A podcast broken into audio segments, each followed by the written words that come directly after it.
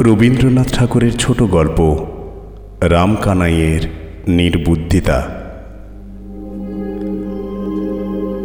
রামকানাইয়ের নির্বুদ্ধিতা রবীন্দ্রনাথ ঠাকুরের ছোট গল্প, যাহারা বলে, গুরুচরণের মৃত্যুকালে তাহার দ্বিতীয় পক্ষের সংসারটি অন্তপুরে বসিয়া তাস খেলিতেছিলেন, তাহারা বিশ্বনিন্দুক।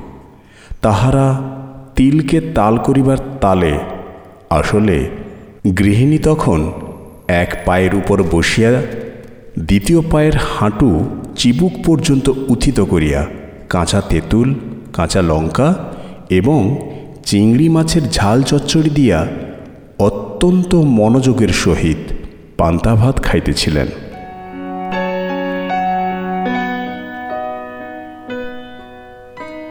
বাহির হইতে যখন ডাক পড়িল, তখন স্তূপাকৃতি, চর্বিত ডাঁটা এবং নিঃশেষিত অন্য পাত্রটি ফেলিয়া গম্ভীর মুখে কহিলেন, দুটো পান্তা ভাত যে মুখে দেব, তারও সময় পাওয়া যায় না।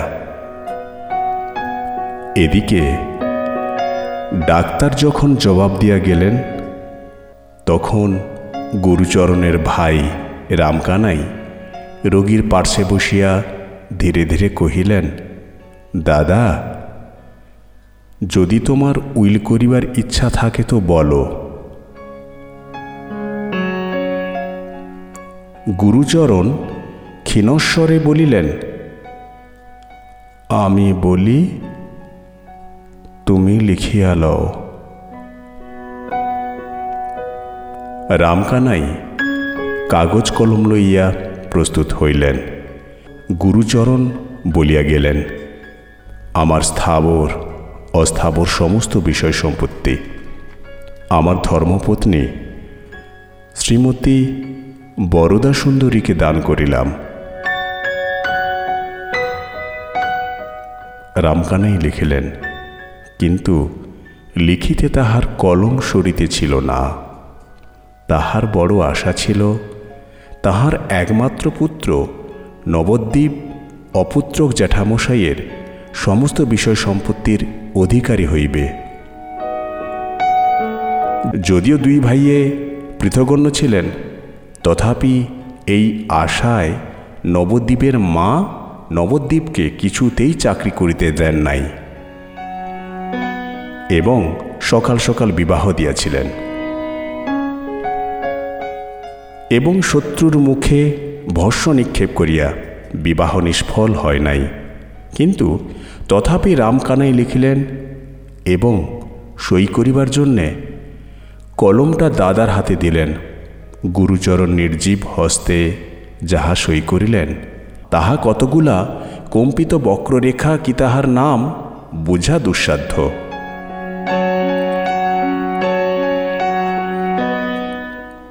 পান্তা ভাত খাইয়া যখন স্ত্রী আসিলেন, তখন গুরুচরণের বাগরোধ হইয়াছে দেখিয়া স্ত্রী কাঁদিতে লাগিলেন, যাহারা অনেক আশা করিয়া বিষয় হইতে বঞ্চিত হইয়াছে, তাহারা বলিল, মায়া কান্না। কিন্তু সেটা বিশ্বাসযোগ্য নহে। উইলের বৃত্তান্ত শুনিয়া নবদ্বীপের মা ছুটিয়া আসিয়া বিষম গোল বাঁধাইয়া দিল। বলিল, মরণকালে বুদ্ধি নাশ হয়, এমন সোনার চাঁদ ভাইপো থাকিতে? রামকানাই যদিও স্ত্রীকে অত্যন্ত শ্রদ্ধা করিতেন, এত অধিক যে তাহাকে ভাষান্তরে ভয় বলা যাইতেই পারে। কিন্তু তিনি থাকিতে পারিলেন না। ছুটে আসে বলিলেন, মেজ বউ, তবে তোমার এমন ব্যবহার কেন? দাদা গেলেন, আমি তো রইয়া গেলাম। তোমার যা কিছু বক্তব্য আছে, অবসর মতো আমাকে বলিও, এখন ঠিক সময় নয়। নবদ্বীপ সংবাদ পাইয়া যখন আসিল, তখন তাহার জ্যাঠামশাইয়ের কাল হইয়াছে। নবদ্বীপ মৃত ব্যক্তিকে শাসাইয়া কহিল, দেখিব, মুখাগ্নি কে করে? এবং শ্রাদ্ধশ্রান্তি যদি করিত, আমার নাম নবদ্বীপ নয়। গুরুচরণ, লোকটা কিছুই মানিত না। সে ডব সাহেবের ছাত্র ছিল। শাস্ত্রমতে যেটা সর্বাপেক্ষা অখাদ্য, সেইটাতেই তাহার বিশেষ পরিতৃপ্তি ছিল। লোকে যদি তাহাকে খ্রিস্টান বলিত, সে জীব কাটিয়া বলিত, রাম, আমি যদি খ্রিস্টান হইত, গোমাংস খাই। জীবিত অবস্থায় যাহার এই দশা, সদ্যমৃত অবস্থায় সে যে পিণ্ডনাশ আশঙ্কায় কিছুমাত্র বিচলিত হইবে এমন সম্ভাবনা নাই। কিন্তু উপস্থিত মত ইহা ছাড়া আর কোনো প্রতিশোধের পথ ছিল না। নবদ্বীপ একটা সান্ত্বনা পাইল যে, লোকটা পরকালে গিয়া মরিয়া থাকিবে। যতদিন ইহলোকে থাকা যায় জ্যাঠামশের বিষয় না পাইলেও কোনো ক্রমে পেট চলিয়া যায়। কিন্তু জ্যাঠামশাই যে লোকে গেলেন, সেখানে ভিক্ষা করিয়া পিণ্ড মেলে না। বাঁচিয়া থাকিবার অনেক সুবিধা আছে। রামকানাই বরদা সুন্দরীর নিকটে গিয়া বলিলেন, বউ ঠাকুরানী, দাদা তোমাকেই সমস্ত বিষয় দিয়া গিয়াছেন। এই তাহার উইল, লোহার সিন্ধুকে যত্নপূর্বক রাখিয়া দিও। বিধবা তখন মুখে মুখে দীর্ঘ পদ রচনা করিয়া উচ্চস্বরে বিলাপ করিতেছিলেন। সেই দুই চারিজন দাসীও তাহার সহিত স্বর মিলাইয়া মধ্যে মধ্যে দুই চারিটা নতুন শব্দ যোজনাপূর্বক শোক সংগীত সমস্ত পল্লীর নিদ্রা দূর করিতেছিল। মাঝে হইতে এই কাগজখণ্ড আসিয়া এক প্রকার লয়ভঙ্গ হইয়া গেল এবং ভাবেরও পূর্বাপর যোগ রহিল না। ব্যাপারটা নিম্নলিখিত মতো অসংলগ্ন আকার ধারণ করিল। ও গো আমার কি সর্বনাশ হলো গো? কি সর্বনাশ হলো? আচ্ছা ঠাকুরপো লেখাটা কার? তোমার বুঝি? ও গো তেমন যত্ন করে আমাকে আর কে দেখবে গো? আমার দিকে কে আর মুখ তুলে চাইবে গো? তোরা একটু থাম, মেলা চেঁচাস নে, কথাটা শুনতে দে। ও গো আমি কেন আগে গেলুম না? আমি কেন বেঁচে রইলুম? রামকানাই মনে মনে নিঃশ্বাস ফেলিয়া বলিলেন, সে আমাদের কপালের দোষ। বাড়ি গিয়া নবদ্বীপের মা রামকানাইকে লইয়া পড়িলেন। বোঝাই গাড়ি সমেত খাদের মধ্যে পড়িয়া হতভাগ্য বলদ গাড়োয়ানের সহস্র গুতা খাইয়াও অনেকক্ষণ যেমন নিরুপায় নিশ্চলভাবে দাঁড়াইয়া থাকে, রামকানাই তেমনি অনেকক্ষণ চুপ করিয়া সহ্য করিলেন। অবশেষে কাতর স্বরে কহিলেন, আমার অপরাধ কি? আমি তো দাদা নই। নবদ্বীপের মা ফোঁস করিয়া উঠিয়া বলিলেন, না, তুমি বড় ভালো মানুষ, তুমি কিচ্ছু বোঝো না। দাদা বললেন, লেখো। ভাই অমনি লিখে গেলেন, তোমরা সবাই সমান, তুমিও সময়কালে ওই কীর্তি করবে বলে বসে আছো। আমি মোলেই কোন পড়ামুখী ডাইনিকে ঘরে আনবে? আর আমার সোনার চাঁদ নবদ্বীপকে পাথারে ভাসাবে? কিন্তু সেজন্যে ভেব না, আমি শিগগির মচ্ছি নে এইরূপে রামকানাইয়ের ভাবি অত্যাচার আলোচনা করিয়া গৃহিণী উত্তরোত্তর অধিকতর অসহিষ্ণু হইয়া উঠিতে লাগিলেন। রামকানাই নিশ্চয়ই জানিতেন, যদি এ সকল উৎকট কাল্পনিক আশঙ্কা নিবারণ উদ্দেশ্যে ইহার তিল মাত্র প্রতিবাদ করেন, তবে হিতে বিপরীত হইবে। এই ভয়ে অপরাধীর মতো চুপ করিয়া রহিলেন, যেন কাজটা করিয়া ফেলিয়াছেন। যেন তিনি সোনার নবদ্বীপকে বিষয় হইতে বঞ্চিত করিয়া তাহার ভাবে দ্বিতীয় পক্ষকে সমস্ত লিখিয়া দিয়া মরিয়া বসিয়া আছেন। এমন অপরাধ স্বীকার না করিয়া কোনো গতি নাই। ইতিমধ্যে নবদ্বীপ তাহার বুদ্ধিমান বন্ধুদের সহিত অনেক পরামর্শ করিয়া মাকে আসে বলিল, কোনো ভাবনা নাই, এই বিষয় আমিই পাইব। কিছুদিনের মতো বাবাকে এখান হইতে স্থানান্তরিত করা চাই। তিনি থাকিলে সমস্ত ভণ্ডুল হইয়া যাইবে। নবদ্বীপের বাবার বুদ্ধিশুদ্ধির প্রতি নবদ্বীপের মার কিছুমাত্র শ্রদ্ধা ছিল না। সুতরাং কথাটা তাঁরও যুক্তিযুক্ত মনে হইল। অবশেষে মার তাড়নায় এ নিতান্ত অনাবশ্যক নির্বোধ কর্মনাশা বাবা, একটা যেমন তেমন ছল করিয়া কিছুদিনের মতো কাশিতে গিয়া আশ্রয় লইলেন। অল্পদিনের মধ্যেই বরদাসুন্দরী এবং নবদ্বীপচন্দ্র পরস্পরের নামে উইল জালের অভিযোগ করিয়া আদালতে গিয়া উপস্থিত হইল। নবদ্বীপ তাহার নিজের নামে যে উইলখানি বাহির করিয়াছে, তাহার নামসই দেখিলে গুরুচরণের হস্তাক্ষর স্পষ্ট প্রমাণ হয়। উইলের দুই একজন নিঃস্বার্থ সাক্ষীও পাওয়া গিয়াছে।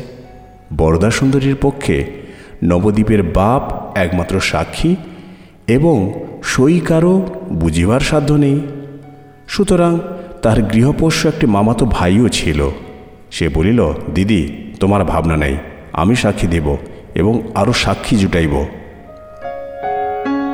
ব্যাপারটা যখন সম্পূর্ণ পাকিয়া উঠিল, তখন নবদ্বীপের মা, নবদ্বীপের বাপকে কাশি হইতে ডাকিয়া পাঠাইলেন।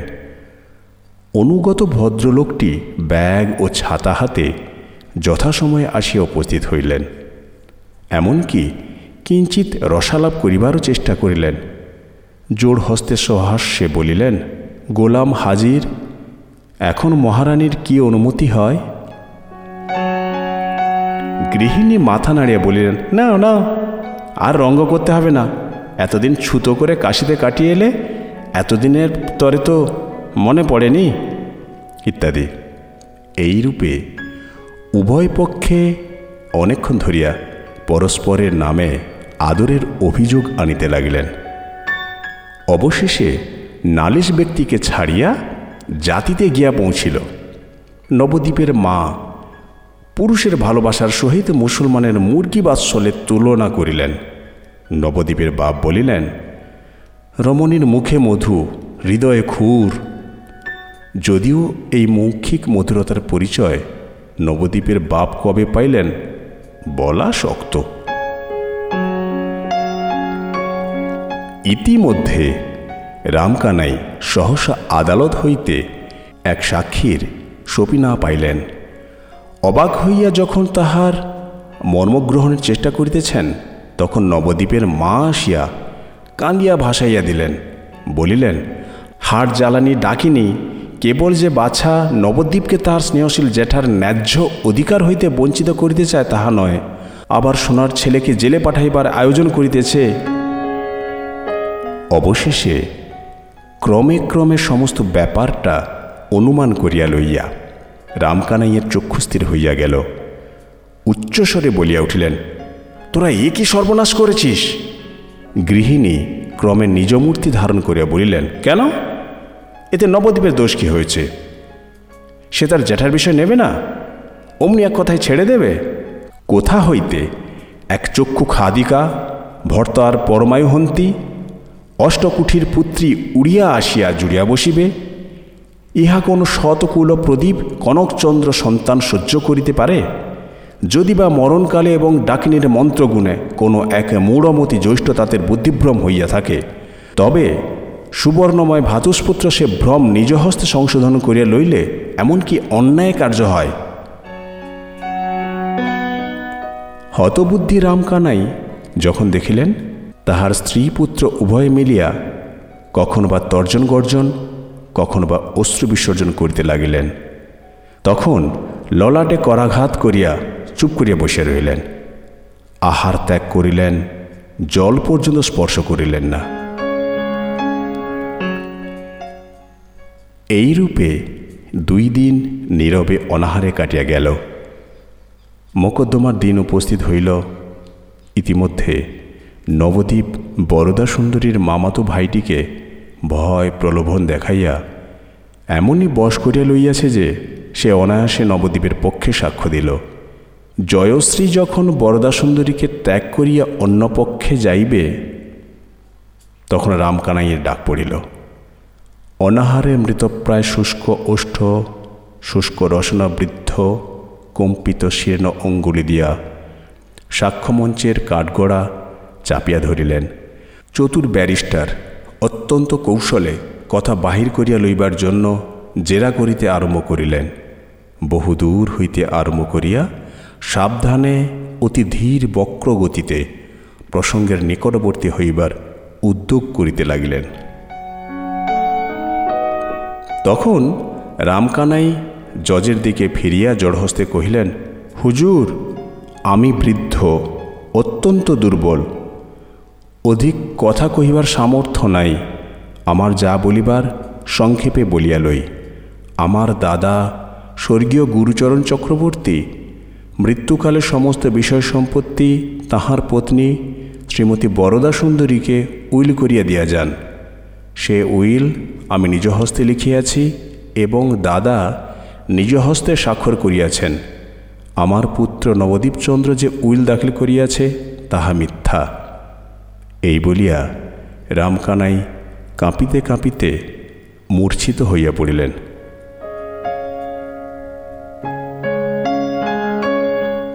চতুর ব্যারিস্টার সকৌতুকে পার্শ্ববর্তী অ্যাটর্নিকে বললেন বাই জোভ লোকটাকে কেমন ঠেসে ধরেছিল।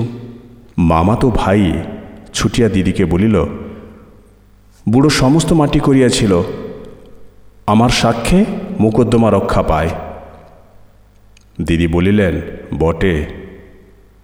লোককে তো চিনতে পারো, আমি বুড়োকে ভালো বলে জানতুম। কারারুদ্ধ নবদ্বীপের বুদ্ধিমান বন্ধুরা অনেক ভাবিয়া স্থির করিল। নিশ্চয়ই বৃদ্ধ ভয়ে এই কাজ করিয়া ফেলিয়াছেন।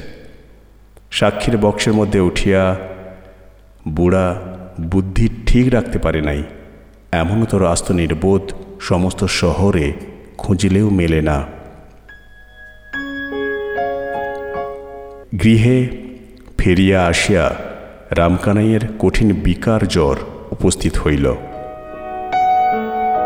প্রলাপে পুত্রের নাম উচ্চারণ করিতে করিতে এই নির্বোধ, সর্বকর্ম পণ্ডকারী নবদ্বীপের অনাবশ্যক বাপ পৃথিবী হইতে অপসৃত হইয়া গেল। আত্মীয়দের মধ্যে কেহ কেহ কহিল, আর কিছুদিন পূর্বে গেলেই ভালো হইত। কিন্তু তাহাদের নাম করিতে চাহি না।